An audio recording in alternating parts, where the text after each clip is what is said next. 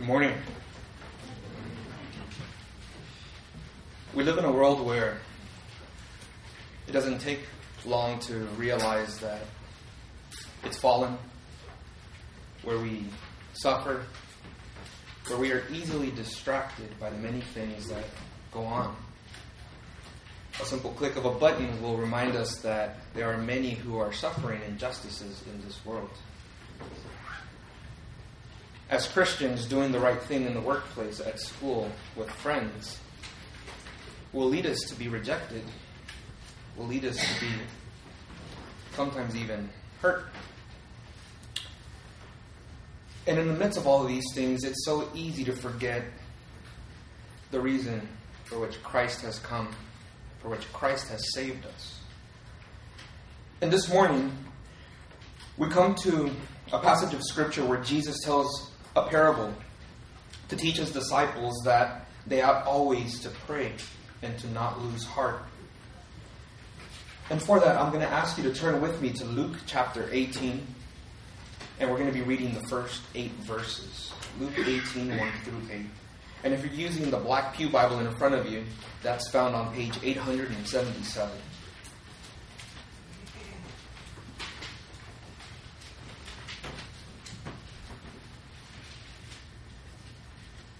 This is the word of the Lord. And he told them a parable to the effect that they ought always to pray and not lose heart. He said, In a certain city there was a judge who neither feared God nor respected man. And there was a widow in that city who kept coming to him and saying, Give me justice against my adversary. For a while he refused. But afterward he said to himself, Though I neither fear God nor respect man, yet because this widow keeps bothering me, I will give her justice, so that she will not beat me down by her continual coming. And the Lord said, Hear what the unrighteous judge says. And will not God give justice to his elect, who cry to him day and night? Will he delay long over them? I tell you, he will give justice to them speedily. Nevertheless, when the Son of Man comes, will he find faith on earth? Jesus tells this parable to his disciples to teach them that they always they ought always to pray and not lose heart, and in doing so, he teaches them a few things. He teaches them about God, his care for his disciples. He reminds them about God's promise to make things right. And he calls them to do something until that happens which is to be persistent in prayer and persevering in faith. Jesus understood the temptations that his disciples would come across during the time interval between his ascension and his return. A few weeks ago, we were reminded that the call to follow Jesus is a call to death. It's a call to die to oneself. It's a call to pick up one's cross and to follow Jesus, to follow in his footsteps. Jesus experienced, as we saw, suffering and rejection, even to the point of death and death on a cross. And just as the world hated him and rejected him, he reminded us that we too would be rejected and would be hated. We would be persecuted. We would suffer injustices. Jesus knew that this injustice that would take place would lead many, uh, many of his followers to be tempted, to be discouraged, to lose track of the purpose for their salvation. And to help his disciples fight these temptations, Jesus uses this parable to teach them why they should persist in prayer and why they are to persevere in faith. So this morning we're going to look at two points the parable and the explanation of the parable. First, we find two characters we find a judge and a widow. Jesus tells us that the judge was an evil judge and he was in a certain city. In Chronicles, in Second Chronicles, we find the description, the job description of a judge and what was expected of him as a judge. We read that a judge was called to be careful in his judgments because he was judging not for man, but for God. He was also to be careful in what he did and to let the fear of the Lord be upon him. But in this parable, we find that this judge was doing quite the opposite. We see that this judge neither feared God nor respected man, as we see there in verse 2, which is a way of seeing that this man was an evil man. This was a man who rejected God, rejected God's law. He neither loved God, as the first and greatest commandment says, to love God with all of our being, and he neither loved his neighbor. He knew of the petitions that were brought before him by this widow, but he would ignore them. This was a man who only loved himself, as we will see in verse 4. We're also told of a widow who lived in that same city who kept coming to this judge so that he would grant her justice.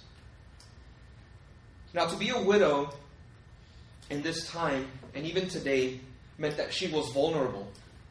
She was alone, without a husband, without someone to defend her, without someone to protect her. And being that the widow continually went to the judge, it's possible that she had no male representative, no one who could represent her before this judge, no one who could ask for justice on her behalf. We're told that she had a problem and that she was seeking justice and that she was that she would come to the judge over and over again. She had nothing that she could exchange in order to persuade the judge to act on her behalf other than persistence. And it was this persistence that led her to the hope that the judge would have mercy on her. She was determined to persist in her request. Now, if you look there at verse 4, we read, For a while the judge refused but afterward he said to himself, Though I neither fear God nor respect man, yet because this widow keeps bothering me, I will give her justice, so that she will not beat me down by her continual coming. We see the reason or the motive for why this judge decided to grant this widow justice. It was for himself. The judge only loved himself. And he affirms what people knew of him as Jesus presents it in the parable. It says he neither feared God nor was he a respecter of people. We see that the reason that he answers is because he did not want to be beat down by her continual coming. This was a man who was moved more by self interest rather than a love for God or a love for neighbor. And we see then that the widow's persistent produced results. It moved the judge to act on her behalf. Jesus uses this parable to teach us something about the persistent widow and the result that it produces. So, now a question that comes to mind is how is this parable applicable to me? To us? What's so important about this parable? Well, we turn to our second point the interpretation or the purpose of the parable. There in verses 6 through 8, we read, And the Lord said, Hear what the unrighteous judge says, and will he not, and will not God give justice to his elect who cry to him day and night? Will he delay long over them? I tell you, he will give justice to them speedily. Nevertheless, when the Son of Man comes, will he find faith on earth? And in this parable, te- Jesus teaches us at least four things. The first thing that he teaches us is that, unlike the unrighteous judge, God is just.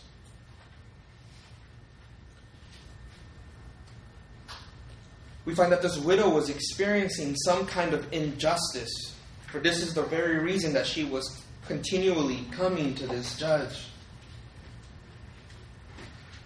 And we too in this world experience all kinds of injustices as part of the result of the fall. We're reminded in Scripture that things weren't always this way. This isn't the way that God created the world to be. For the world was good and perfect by God's design.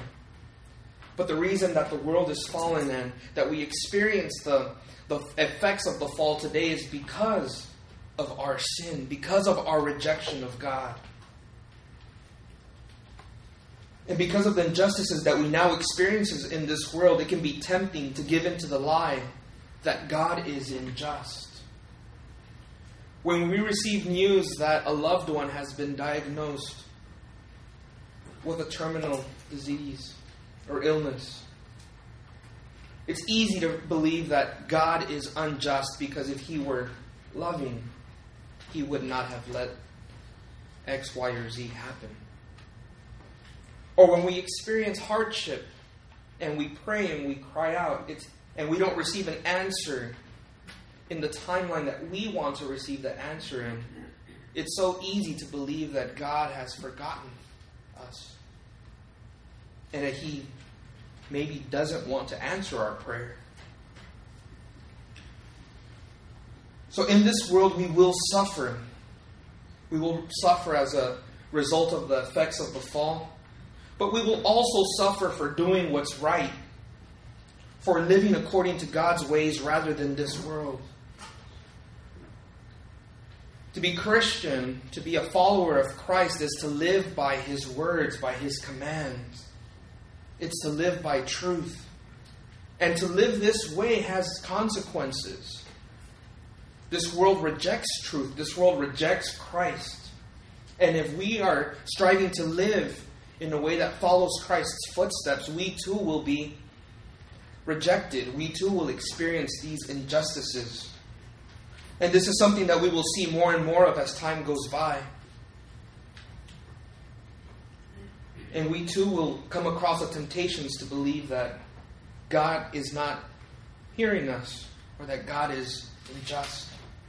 unjust. And we must not give in to these temptations. though not directly described as Father, as Jesus does in Luke 12, we are given more insight into God's fatherly love for his own people. This good and loving Father is not like the unrighteous judge. On the contrary, he is a good and loving Father who delights to answer the prayers of his people, the prayers, the petitions, the pleas of his children.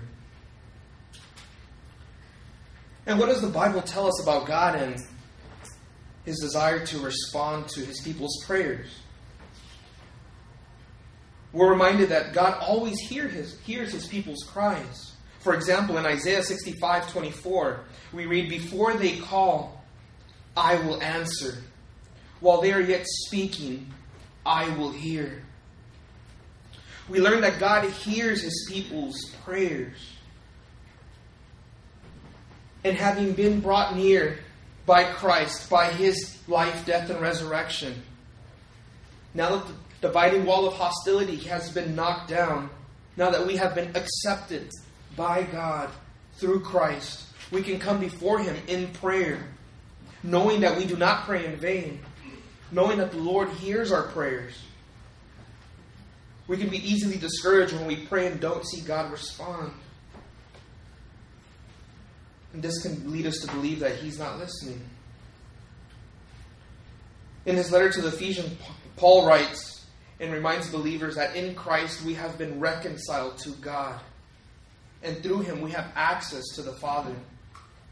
So we can come before God with boldness through our mediator, Jesus Christ. The second thing that we learn is that we belong to God. If you have believed in Christ and repented of your sins, there is a promise that God has made that all who turn from their sin are given the privilege of becoming children of God, and therefore we belong to God. Unlike the widow who was helpless, who had no one to represent her, who had no one to fight for her, as God's children, we are cared for because we belong to God. This world rejects us because we are not of it. And suffering in this world is part of what it means to be a Christian.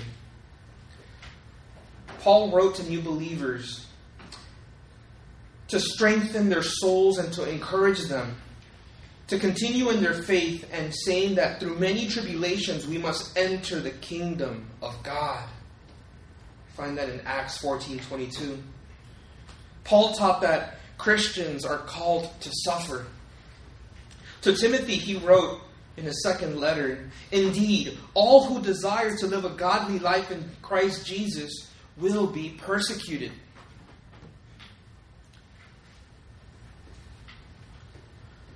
But along with this teaching that Christians will suffer, we cannot say that we are not important to God. For we were reminded in Luke 12 of God's great love and his care for his people.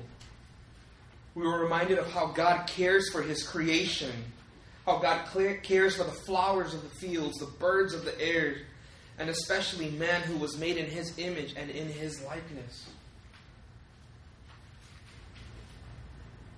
We are loved by God. We are loved in Christ.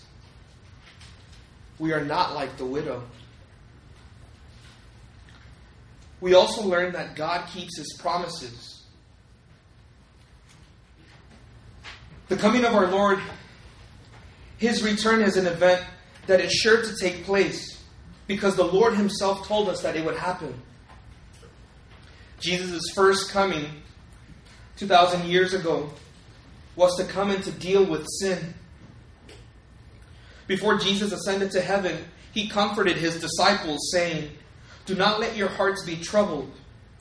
If I go, I go prepare a place for you. I will come back again, and I will take you to myself. And he has given us his Spirit as a guarantee of his return and of our salvation. This coming will take place for the judgment of his enemies and the salvation of his people. So Jesus reminds his disciples that he will return. He will return and he will, he will make all things right. The period during his ascension and return is one in which his disciples would be sent out to preach the gospel, to preach the good news. One in which his disciples would be called to be faithful until his return. This is why Jesus gave the parable uh, of the ten minas in chapter 19. Many people believe that Jesus was going to Jerusalem to establish his earthly kingdom. And so Jesus responded.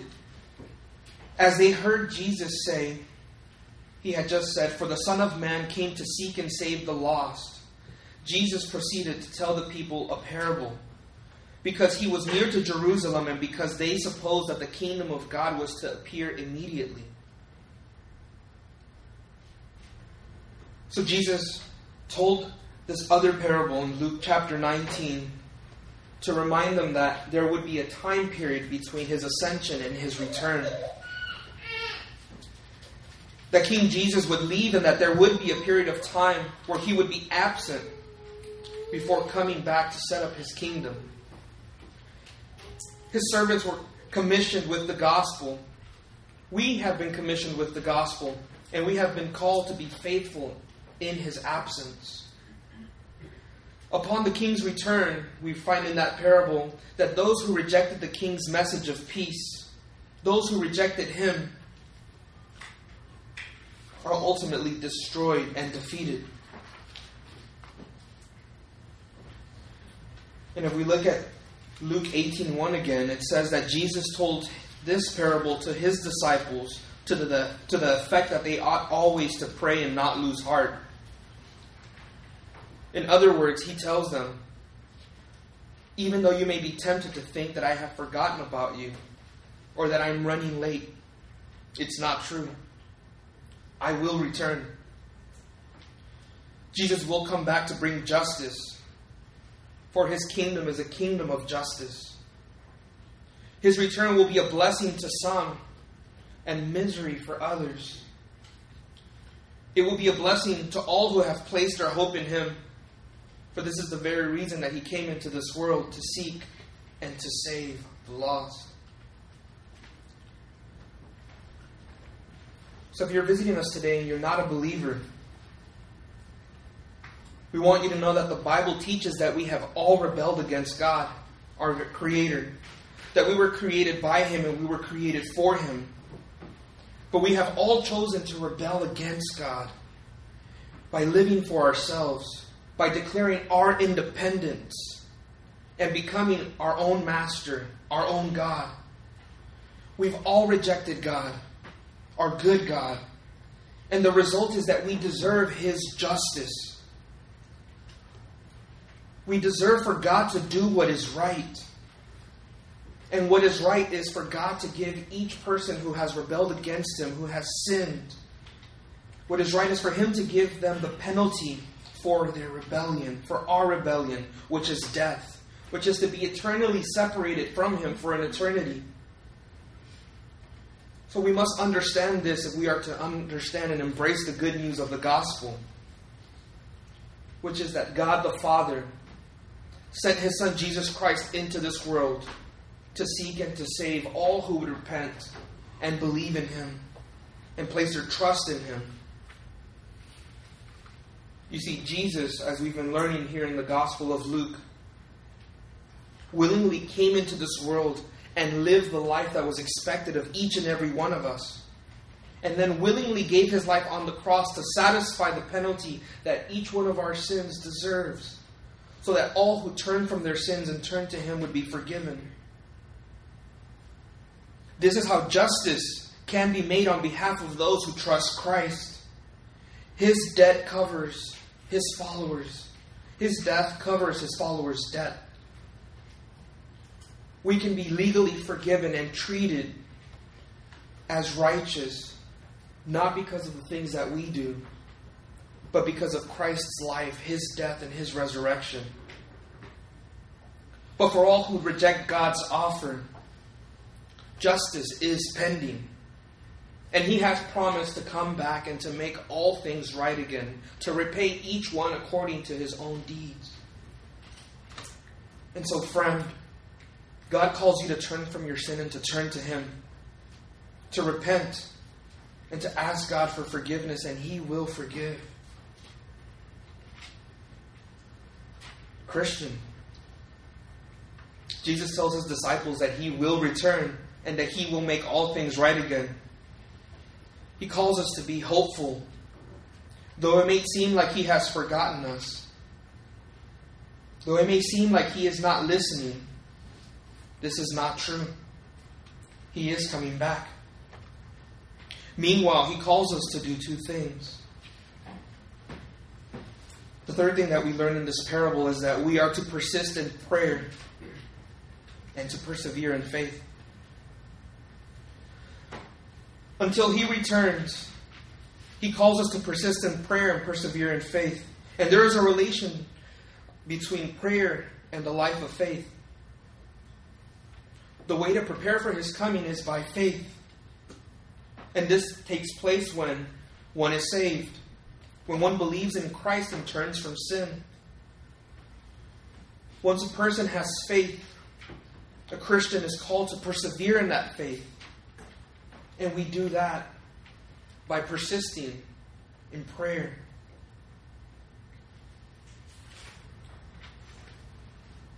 You may ask, what am I supposed to pray for? On one occasion, Jesus' disciple asked him to teach them how to pray. We read in Luke 11 Now Jesus was praying in a certain place, and when he finished, one of his disciples said to him, Lord, teach us to pray. And Jesus said to them, When you pray, say, Father, hallowed be your name. Your kingdom come. Give us each day our daily bread and forgive us our sins. For we ourselves forgive everyone who is indebted to us, and lead us not into temptation. Jesus taught that this is the kind of prayer that his disciples are to imitate. Prayers that seek the glory of God prayers that seek His kingdom here on earth. The focus of our prayer is to be first and foremost on God and His will, His glory, His kingdom. Notice that Jesus says, when you pray, ask for daily bread. Which we know that it is the Father's good pleasure to give us these things, to give us the food that we need. Because He is not an evil Father, He is a good Father, one who delights in providing for His people. But what we must keep in mind is that asking for food in the prayer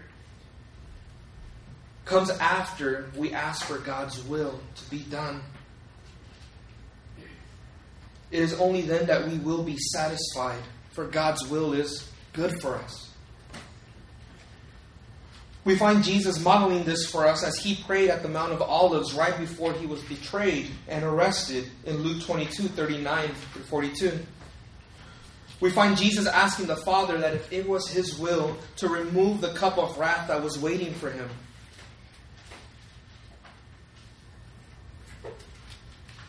So we find the place in prayer for Jesus to ask about his current needs and desires. But notice that the priority of Jesus' prayer was to lay down his own desire, and he asks for them to be done according to the Father's good will. And he says there in 42, Nevertheless, not my will, but yours be done.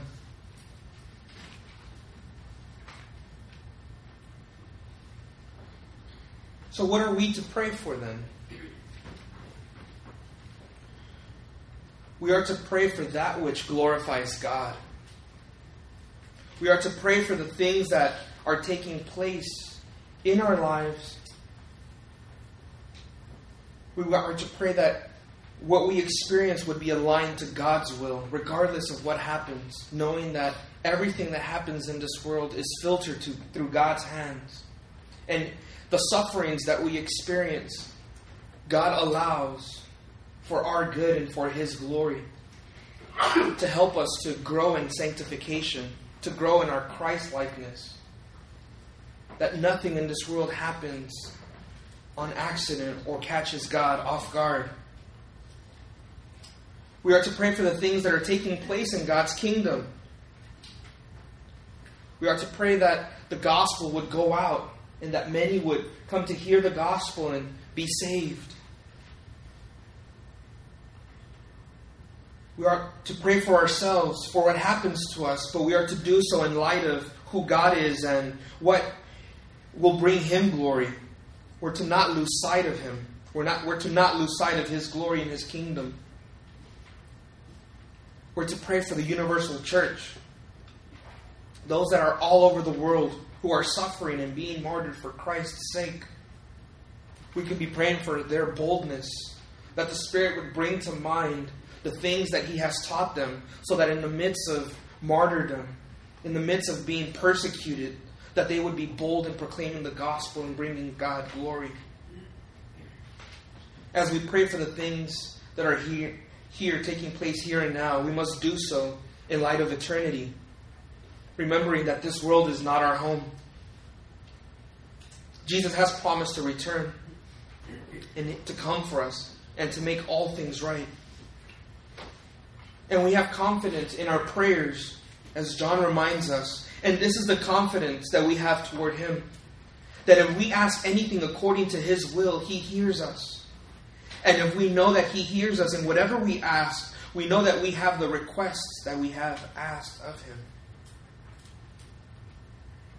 As we pray in this way, God will respond.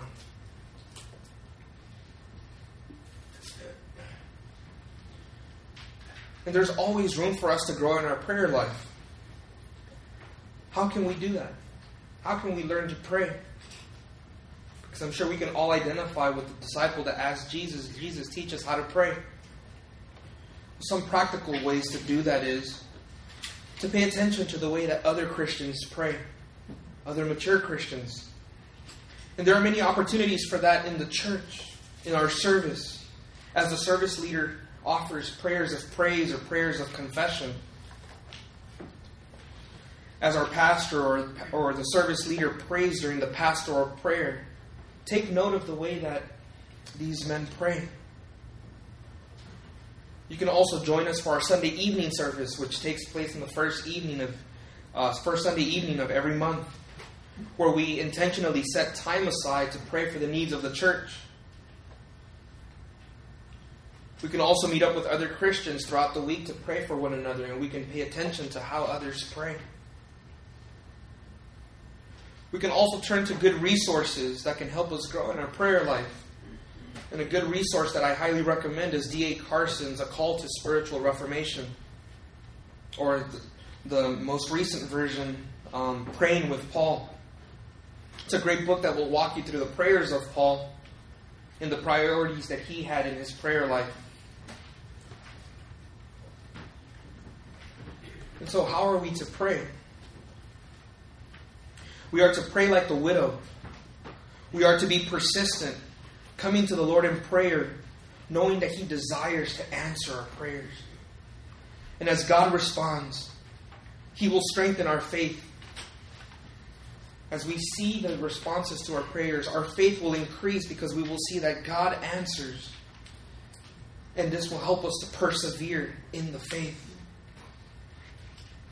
Now, can God provide for our needs without us coming to Him in prayer? Yes, He can. And I'm sure that God has provided for your needs many times without you being faithful in prayer, as He's done in my life. But we have to understand that it has pleased God to invite us to come to Him in prayer so that we would grow in our dependence of Him and so that we would see Him at work in His time and as He answers prayer, our prayers, in turn, this increases our faith.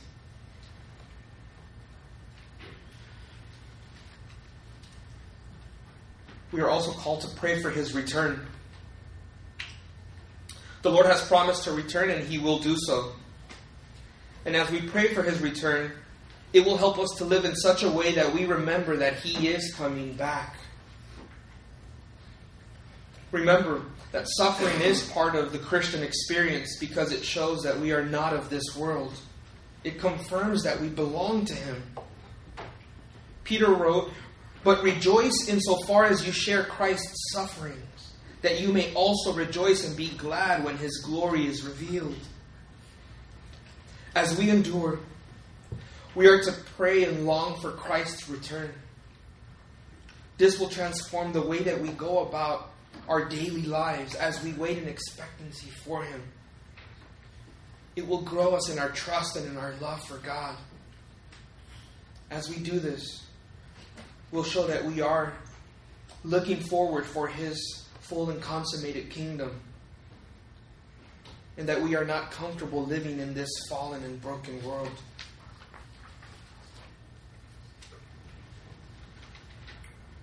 Remember that we are not of this world.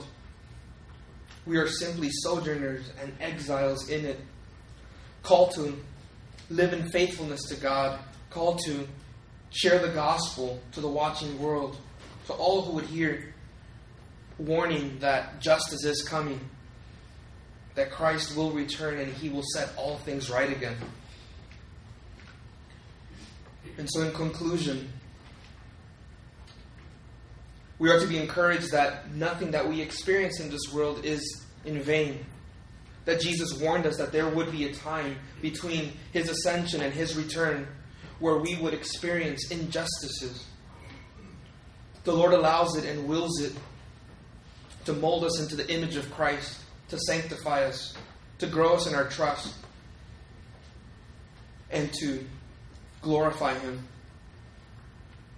Jesus reminds us not to despair because God is just. We belong to Him.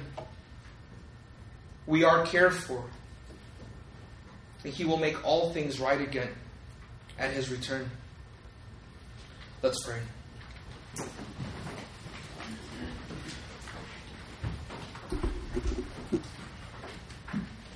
Oh, gracious Heavenly Father come before you and we thank you that you are a God who cares, for your people. We thank you that you are involved in everything that takes place in our lives, and that there is nothing that happens that you are not aware of, that you do not care for. We thank you that you show your greatest care for us by sending your Son into this world to seek and to save us. We thank you that you have, through different people, shared the gospel through which you've saved us. And it is now through your Son, Jesus Christ, that we can come before you in prayer to pray about the things that we experience in this world. Father, we confess that it's so easy for us to not persist in prayer. It is easy for us to start praying about petitions that we have and to give up along the way. We confess that it's easy for us to believe the lie that you don't listen, that you won't answer.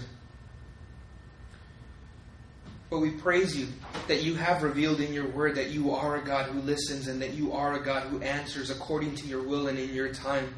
And we thank you that you use even the injustices in this world to help us grow in our love for you, in our, in our holiness, in our sanctification. We thank you, Lord, that you use these things for your glory.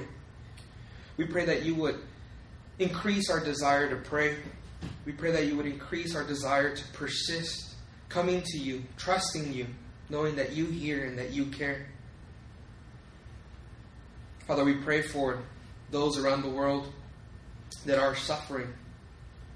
We pray, Lord, that you would give them boldness, that you would, as you have said, not to prepare beforehand when brought before others, that we would be trusting that you would come, that you would remind us by your Spirit of the truths that you've taught us in your word that your wisdom would be displayed and shown, so much so that you would be glorified and that you would bring about the effect that your word has that you've set your word out to have. Lord, we thank you that in your Son Jesus Christ we have forgiveness for being doubtful in our prayers. And we thank you that it is through him that we are made right and made just. And it is because of him that when you come to execute justice, that we are found in him and that we can stand before you knowing that our sins have been covered because of the life of Jesus. It's in His name that we pray. Amen.